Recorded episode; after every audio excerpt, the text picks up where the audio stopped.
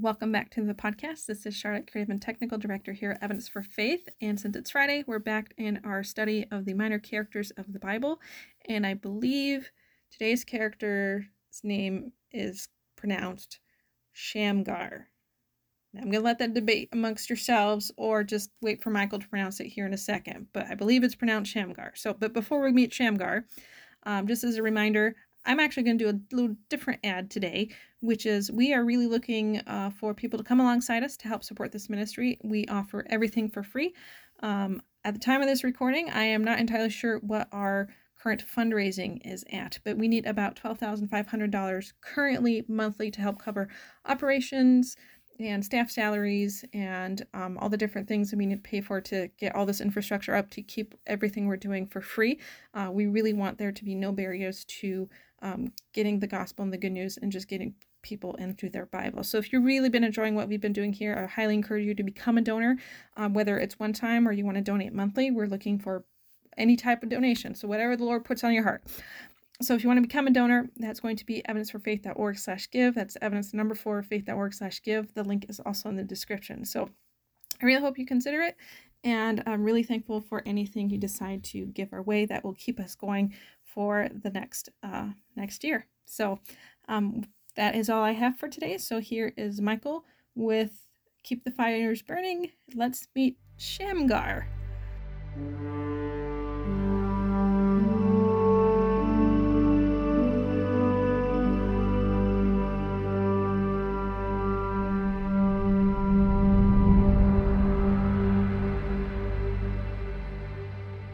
Hi, and welcome to Evidence for Faith. It's your host, Michael Lane. So glad you're here joining me today as we continue in our study on minor Bible characters' major lessons. And from here, we can learn how to keep the fires burning. Um, our, our walk with God, how to keep it close, and, and how to serve God better. And today we're going to be talking about another minor character many people have never heard of. Um, literally, I've talked to so many people, when I've mentioned this guy's name, they're all like, Who? Um, people don't know it, but his name is Shamgar. Shamgar. Yeah, you might be wondering too, like, who's this in the Bible? Must be an Old Testament character. Well, if that's what you thought, you are correct. It is an Old Testament character. And uh, his, his story is in Judges chapter 3, verse 31. Yes, just one verse um, that we'll be looking at today. And the whole thing that we can learn from Shamgar as we look at these lessons and are going through and seeing what we can learn from these minor characters. And this one can be summed up with this statement God can use anyone he chooses. That's the thing. God can use anyone he chooses. So, let me begin by telling you a story that happened to me. You see, back in the 1980s, yes, a long time ago, I was hired to come to a school uh, to give some guidance to their science department. The students' ACT scores in science were extremely low. I had just finished working at another school where I overhauled their science curriculum, and the school was even recognized for excellence in this area. So now I was looking for another place to work, and this small little school in Illinois was uh, interested in me. At the interview process, I told the school principal and the superintendent that if in three years, if they hire me, within three years, the ACT scores, if they were not doubled from what they were right now at that point before they before they hired me, if they were not doubled, I would resign. That was my deal with them. But but I told them I'm expensive. I would need money to purchase supplies and I would also need control of the science department. Well, they agreed. Long story short, they agreed, and I was excited about my new job. During the time I worked at this school, I tried many new ideas in education. I also rewrote the biology curriculum. Things were progressing very well after the first year there was new life brought into this this science department. And um, we were doing things that before it was just mainly biology was just uh, simply a lecture course. Now they were doing hands-on experiments and, and labs and stuff. But during the second year when i got my second group of students in in my classes i began to notice really something that bothered me that the school had a large number of what we would call remedial students. Hmm I was intrigued by this and began trying to find some way to counter this problem. Now, about this time, I began also taking some classes in uh, grad school to help me to become a better teacher and to discover new trends in education. One of the professors I had was a Dr. Appleby, and he introduced me to a new concept I'd never heard of in education called teaching across the curriculum. It was a new trend in education that required teachers to teach other subjects in their classes. Now, this is primarily for like secondary ed, high school, um, to in other words, um, he challenged me to teach more, uh, even though I've taught biology, to teach more reading, to teach more grammar, to teach more math, etc., in my biology classes. So I began doing this. I mean, we had assignments in this grad class, so I began doing this in my classes. I began teaching reading, and I was using math more and stuff. And but reading was one I really focused on um, because so many of the kids seem to struggle with with reading, uh, even just reading the biology textbook. So I began teaching reading in my biology classes, and I did this by utilizing newspapers and magazines. Mm-hmm. I would find magazines, newspapers, etc., that contained articles dealing with various er- areas of biology that I would happen to be covering at the same time. I might have confused you here, so let me give you an example. Um, for instance, I found an article one time in a Glamour magazine. Yes, Glamour magazine. No, I do not read Glamour magazine frequently, but I was looking for articles and I came across an article in Glamour magazine on bacterial infections people could get from sitting in a sauna. Now, we were talking about this time in biology, we were talking about bacteria living in different type of environments. So I called Glamour magazine for permission to copy this article and to utilize this their uh, their article in my classroom, which they gladly granted. As I found out, most places, uh, almost all magazines I ever contacted for this were very pleased to always do this. Um, the students would then, I would make the copy and give it to the students. The students would then read the article and then write a synopsis or an abstract on a 3 by 5 card I would give them. I gave them just one 3 by 5 card because it was small. And thus, they would have to consider carefully what they wrote about the article. Now, they had to prove to me that they read the whole article and they had to identify all the key features of this. It was just to help them read. And I did this weekly. At least once a week, I gave them what I called a collateral reading um, in my classes, my biology classes. And surprisingly, the students, believe it or not, loved these. The majority of the students would constantly ask for more of these type of assignments. For one, I would find articles that were interesting to read. Instead of just reading a textbook, these were very interesting. Yet they taught biological things that we were covering in our curriculum. Now, everything sounds really good at this point, but about the same time, I had concluded that some of the remedial students were not really remedial by the definition for that, but actually, what their problem was, they were incapable of reading high school textbooks. Um, I had some students like this in my classes. I had some of my students actually tested by the guidance department on reading and found that some students, one in particular, um, he couldn't read. And as I said, one, he couldn't even read a fourth grade reading manual. Uh, a fourth grade reader, it was beyond him. Yet he was like a sophomore in high school. So I began tutoring this student, and, uh, and as I did this, I started teaching him about reading. I began to teach him more in biology, but I also in, included, I actually called a publishing company to get a remedial, uh, a lower level reading biology book and gave him different assignments from what the rest of the class had because he couldn't read this textbook I was using in my classroom, but he could read this one. And so I worked with him and um, he w- met with me often during lunch hours and, um, and we would work together like this, sometimes even before school. Um, and I was happy to do this. I began teaching more reading in my classes. I was happy with the ideas. The students seemed happy. Everything seemed to be going so well, but someone was not happy. It was during the middle of my third year at the school. I got a call to come into the principal's office after school one day.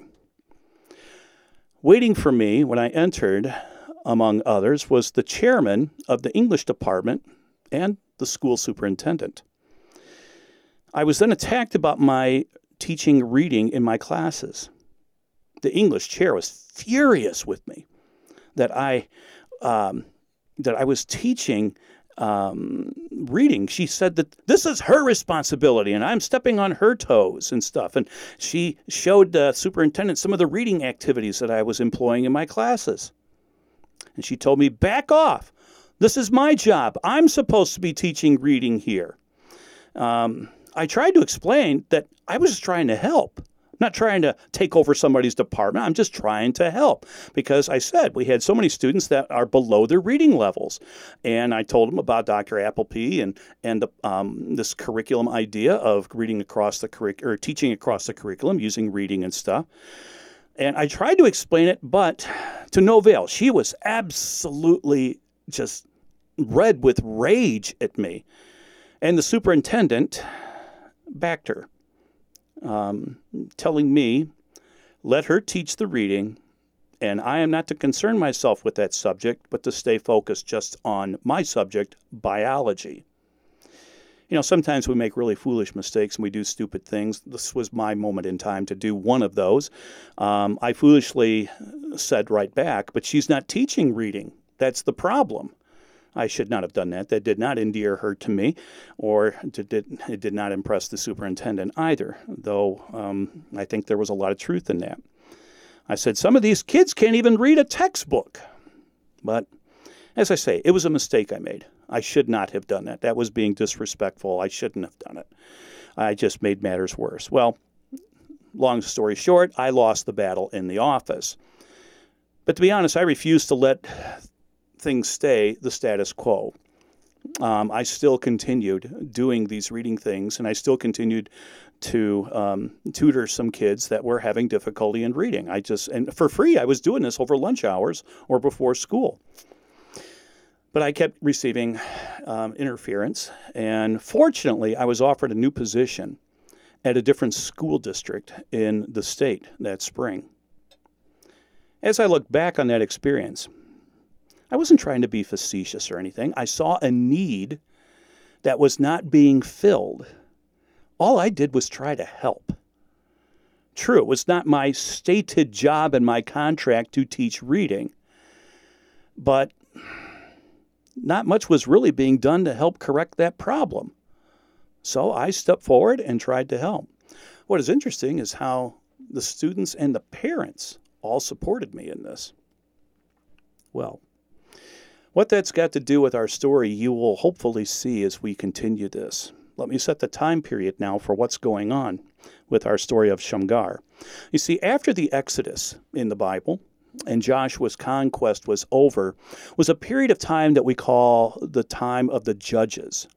We have a whole book entitled that, The Judges. It's a time period before the monarchy, before the kings of Israel come into play, it was also an age of lawlessness. In fact, the era was defined very well in Judges chapter 17, verse 6. It reads In those days there was no king in Israel, everyone did what was right in his own eyes. And that never is good for a society or a culture. Um, it was chaotic, um, anarchy reigned it was sort of reminiscent in a way, if you like old westerns on TV or uh, old movies like that, with John Wayne movies and Hopalong Cassidy and stuff. It was reminiscent of uh, the American Wild West. There was no king of Israel at this time, which allowed the people to fall easily into idol worship. And then they forgot the God of their fathers. Why they fell into idol worship, you're going to see a little bit more into this because there was something very alluring to that. But this allowed then, by going into idol worship and rejecting God, it allowed uh, the neighboring nations then to come in, invade, and oppress the Israelites. For instance, we read in Judges chapter 2, verses 14 and 15. So the anger of the Lord was kindled against Israel, and he gave them over to plunderers who plundered them. And he sold them into the hand of their surrounding enemies, so that they could no longer withstand the enemies. Whenever they marched out, the hand of the Lord was against them for harm, as the Lord had warned, and as the Lord had sworn to them, and they were in terrible distress. But then what would happen is they would cry out to God for help, and He would raise up a judge who would lead them back to God and fix the problem, get rid of the invaders. They would turn back to God only to let chaos reign again. Um, so as it says in Judges 2:16, then the Lord would raise up judges who saved them out of the hand of those who plundered them. So God would would come back to them. It's a wonderful thing about God, how merciful He is.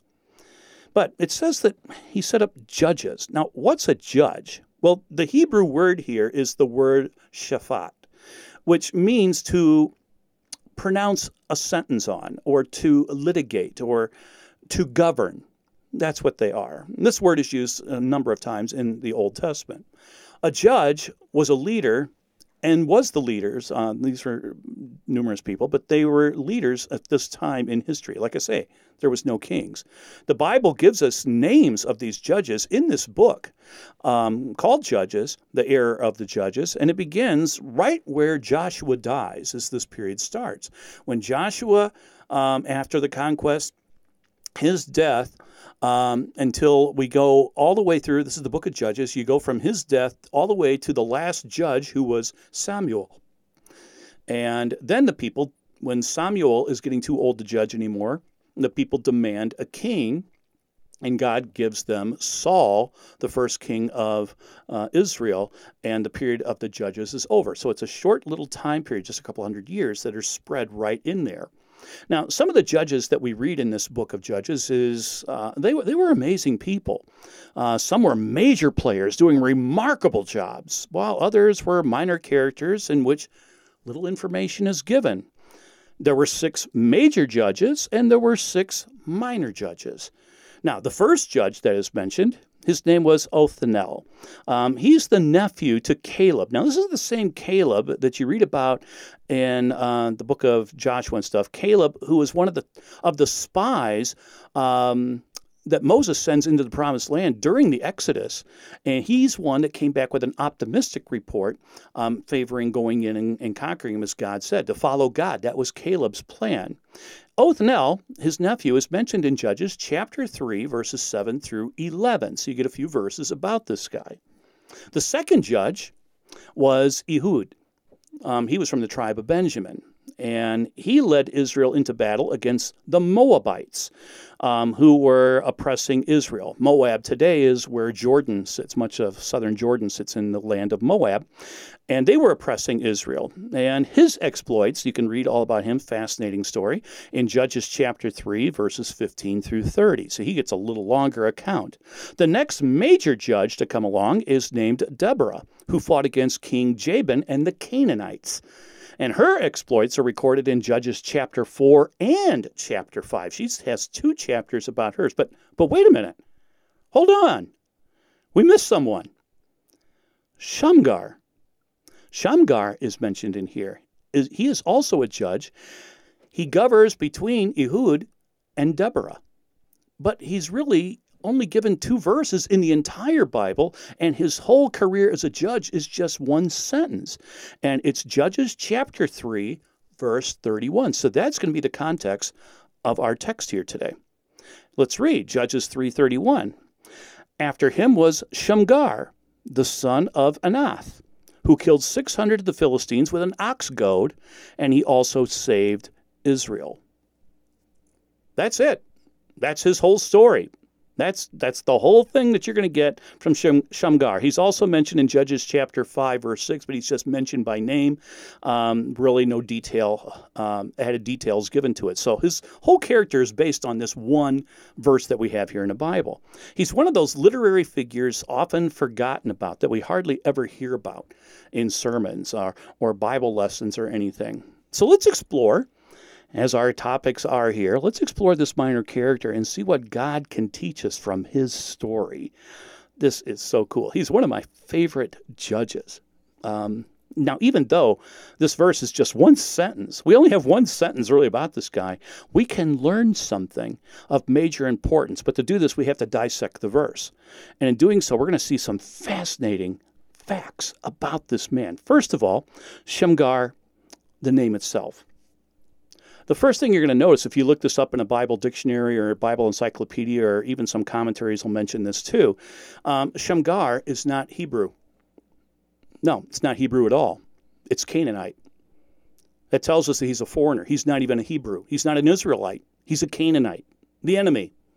Yes, the Canaanites. Isn't that amazing? Doesn't that strike you strange that the leader of Israel is going to be one of the Canaanites? And I mean, how many Israelites there, there are in that country at this time? Holy cow, there, there's, there's so many of them.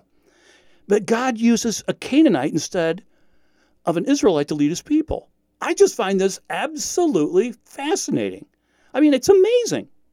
I mean, this, this leads to ask some questions then. Well, why didn't God choose an Israelite? What, was there no Israelite walking close with God after Ehud's death? Where, where were all the men from the tribe of Judah, the tribe that was supposed to be leading Israel? Where were the Levites and the priests who are supposed to be God's ministers and representatives? Why didn't they pick up the, the, um, the gauntlet to start leading the people in? Why, why did that happen? Why didn't the high priest of all people? Why didn't he come forward and lead the people? I mean, this questioning can go on and on and on, but you get the idea. I just find it so amazing that not one Israelite who is supposed to be fulfilling this role comes forward to do the job. It saddens my heart, but I'm sure it saddened God's even more. Second, it says in the verse, in this sentence, that Shamgar is the son of Anath. Well, that sounds nice. But if you research enough, again, pick up a Bible dictionary, uh, encyclopedia, or some commentaries, and um, some commentaries might explain this. One finds out something very interesting when you look this name up. Anath was the goddess of the Canaanites. It was an idol that the Canaanites worshipped. She was the goddess of war, and she was one of their chief gods. Um, people, even from northern Syria, worshipped Anath. She was a consort, a consort of the idol Baal, the Baal, the Baal gods. She's one of those, a consort of those. Some scholars believe that this Anath was just another name for one of the Ashtars, a group of deities worshipped in Canaan, um, Canaan, but commonly called Asherah in the Bible, which you see in many places throughout the Old Testament, the name Asherah. So this is just amazing. Some of the uh, some other scholars believe that Anath refers to this Canaanite god of irrigation. But little's known about this irrigation god. But one more thing that's interesting about the name of Anath, if you haven't caught it yet, did you catch that this is female? It's a feminine name. Thus, we don't get the name of Shamgar's dad, we get the name of Shamgar's mother. This indicates that Shamgar um, that the Anath mentioned in Judges is Shamgar's mother. Now that's interesting. In any case, Shamgar is from a family that at, at, some point appears to have been involved in Anath worship sometime in the past. This makes this judge even more extraordinary than originally thought. To come from a family of this type of, of worship, of this type of idolatry, that his mom being named after that, they must have had some type of relationship in this type of worship, idol worship. So he possibly came from a family dedicated to idol worship of Anath. Whatever the case, when Shamgar comes on the scene here as a judge, he is a follower of Elohim, of Yehovah, the Hebrew God, the true God. He has discarded, obviously, to be a judge of Israel, he has discarded the idols because he's calling the people, as it says what the judges did, they called the people back to God. So Shamgar is totally dedicated to God. Now, according to scholars, let me give you a little bit more insight about this and how strange this is. But it makes perfect sense. According to scholars, the Canaanite god um, of Anath or Asherah, to worship this type of deity involved I hate to say it, but sexual orgies. That's what it was.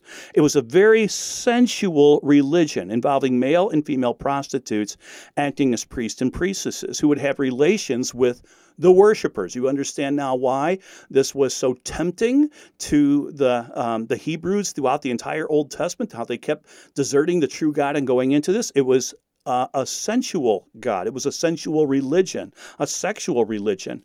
Now, if Shamgar's mother was involved in this worship, she would have then served as one of these priestesses or temple prostitutes for this, which many scholars believe that's what what she was.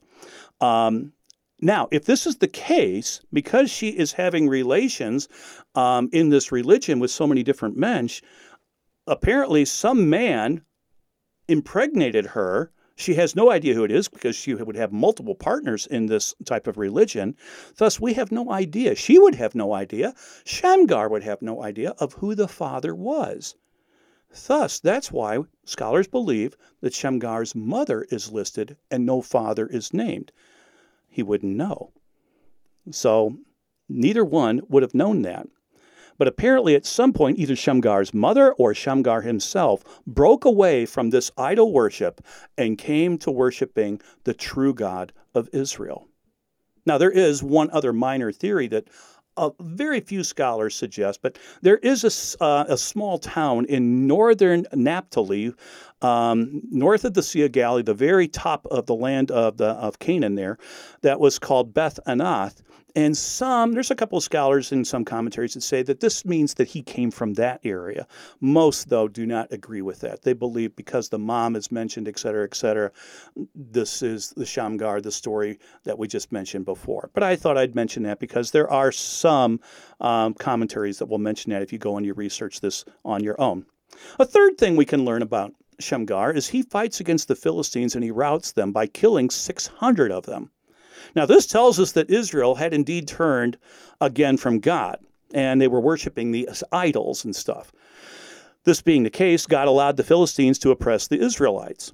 Now, the, who are the Philistines? They're sea people. They migrated from Greece a lot of studies and recent archaeological studies have also shown this now to be true that they did come down from the Greek area um, to the uh, what is today the, the Gaza Strip was primarily their area there, and they came and they settled in southern Canaan. If Shamgar did come from Naphtali, as, as a few scholars have suggested, that meant that would mean that the Philistines conquered all of Canaan, uh, all the way up to present day Turkey, and that probably is not totally correct. So, um, again, that's a reason not to, to follow that. But anyway, the Philistines conquered the southern area of Canaan, and actually, in at different times, over a period of a couple hundred years, they conquered up even close to the Sea of Galilee. We do see Philistine artifacts and stuff up there. So, um, the Philistines were oppressing. They were a very evil people. Um, they were very technologically advanced. Um, they had art. They they knew how to make iron. They had really good culture and stuff. So they were much advanced. And um, so it says in the scripture that he fights against the Philistines and he routs them, killing 600 of them. Now, a fourth thing that we get from this verse Shamgar wars with and kills 600 Philistines, but just not killed them. It's, the Bible tells us what instrument he used. He used an ox goad. You might be wondering, what's an ox goad? Yeah, most people today have no idea. The word is actually a compound word. An ox, as we start off with, the first part of this word, an ox is, of course, a beast of burden that was used in agricultural nation like Israel to pull the plows and stuff like this and to pull carts. That's what an ox is. A goad, a goad, and you might have heard the expression to goad someone into doing something. It's something that you would prod with. A goad was what a plowman would use to urge an ox to move he would goad him. He would prod him along with a long stick, approximately seven to eight feet long, according to most archaeologists, in length, and it would be pointed at the end. In some cases, it would have an iron tip on the end um, that would be sort of sharp, but not super sharp, because you don't want to injure your ox, but you want to let him get going. Sort of like how a cowboy uses spurs on his boots, not to injure, but just to, hey, let's get going. That type of thing. So an ox goad if you caught it, is very similar to what a spear is a seven, eight foot long spear with an iron tip. It certainly could be a formidable weapon in the right hands, but it also tells us another interesting part to the story. Shamgar must have been a farmer because he has an ox goad. And you notice too that this is what he uses in battle against Philistines that have swords, shields, and armor. He uses an ox goad, a farming tool. He used what was available. He didn't go out and make a dagger as the previous judge, uh, Judge Ehud had done. No, he didn't do that. He made use, in this case, with what he had in his hand. He made war with a farming instrument. Now, the fifth statement that we see here. Shamgar is the savior of Israel. The Philistines had been impressing them, but Shamgar appears to have stopped this entirely with one major action. The Bible does not go into details about the military campaign as it does with some of the other judges, but it does tell us that Shamgar got to work, accomplished his goal right away.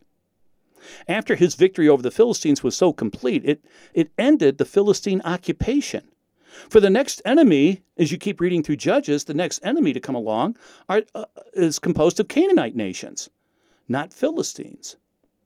Wow, this guy did a remarkable job. So, what can we learn from, from God about our walk with Him from this one verse in the Bible concerning Shamgar? Well, there's a, a few things. First of all, God can use anyone He chooses. God can use anyone He chooses. In this case, there were plenty of people in the land of the Hebrews who should have come forward to do God's calling, but it took a foreigner to do the job. I am sure there were people loyal to God still in Israel who said, you know, that who could have fulfilled the, the role of the judge, but that wasn't God's plan. When the words turned into action, nobody steps forward. We often see the same thing today. Plenty of people say they will manage others for God or they will serve God, but when words aren't enough and action is needed, it seems like very few people ever come forward. Haven't you ever noticed that in most of our churches today, it's just a few people who often are doing the majority of the work, the majority of the ministry. No wonder. By doing all this, we see people in the church, um, the major- majority of the church, um, becoming burned out. There's just too many Christians today stuck in their pews or their chairs that just can't get their bodies in the gear to do something for God. Oh, they might talk about it. Talk's cheap, it's the actions. Yeah, no wonder church sees so many burnouts today. People just get exhausted. Pastors just can't handle it anymore because they're doing most of the work. Second thing we can learn. As we said, Shamgar's not an Israelite. He didn't go to David Theological Seminary or Moses Theological Seminary, and he wasn't afraid to take over when an Israelite didn't step forward to do the job. We need to be willing to step in when a need arises wherever you are. If you see a, a void in God's work that someone else was supposed to fill, yet no one comes forward, maybe you're supposed to be a Shamgar and go and do it. God gets the glory for it, and you get blessed by it. A third thing we can learn Shamgar didn't use a real weapon. He led the Israelites into battle with a farming tool, an ox goad. Do you get it? He used what was available to him to accomplish God's goal. He obtained victory by using what he had in hand. You too can work for God with what's at hand. You don't necessarily have to go looking for something special to do God's work. He will equip, He will supply you and enable you to use what is at hand. If He's given you a special gift or a talent or a spiritual gift, hey, are you using it? What embarrassing thing will be to stand before God in heaven and he he says to you, "Hey, I gave you this gift and this gift. Why didn't you ever use them?" You know, God forbid we just stand there and say, "Well, I never even opened up the package, God." No. God will will equip you.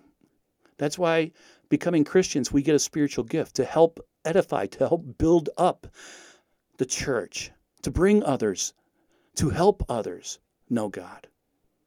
Yep. Well, let me finish with a story too. That back in the ni- early 1990s, I was teaching at one of the best schools in the state of Illinois. One reason that school was so good was it was blessed with the best principal I have ever worked under. I'm not ashamed to say Bill Freeman was his name. He was not only a gifted and brilliant principal, but he was also a master teacher. He could teach people without them realizing they were being taught. For instance, one day during lunchtime, I was just walking around the hallways getting some exercise. I would walk many times if I didn't have anything to do just during lunch, just walking around. And I would often go around peeking in classrooms, seeing what people were doing. By chance, I saw Bill walk my direction. He was coming my way.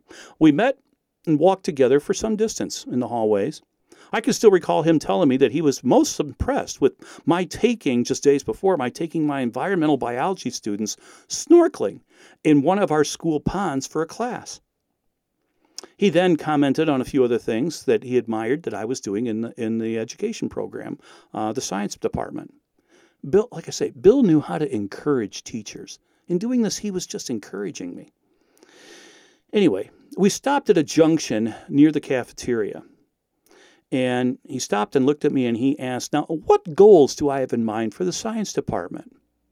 Well, I started telling him about a big idea I had.